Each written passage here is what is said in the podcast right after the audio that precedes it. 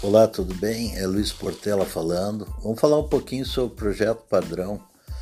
Muitos confundem aquela, o projeto padrão como sendo 4, 8 e 16 pavimentos só.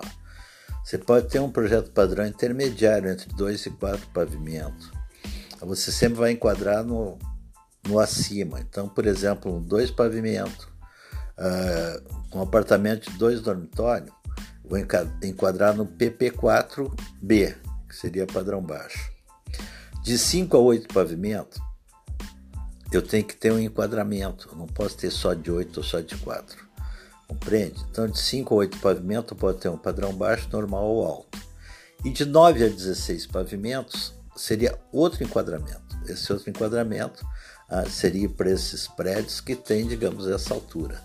De 9 acima de 8 a 16 pavimentos. Então seria um R16 ok? Uh, avaliar é raciocínio.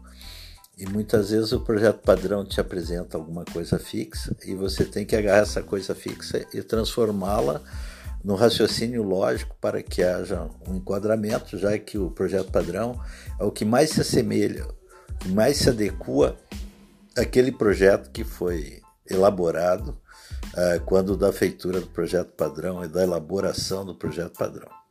Ok? Muito obrigado.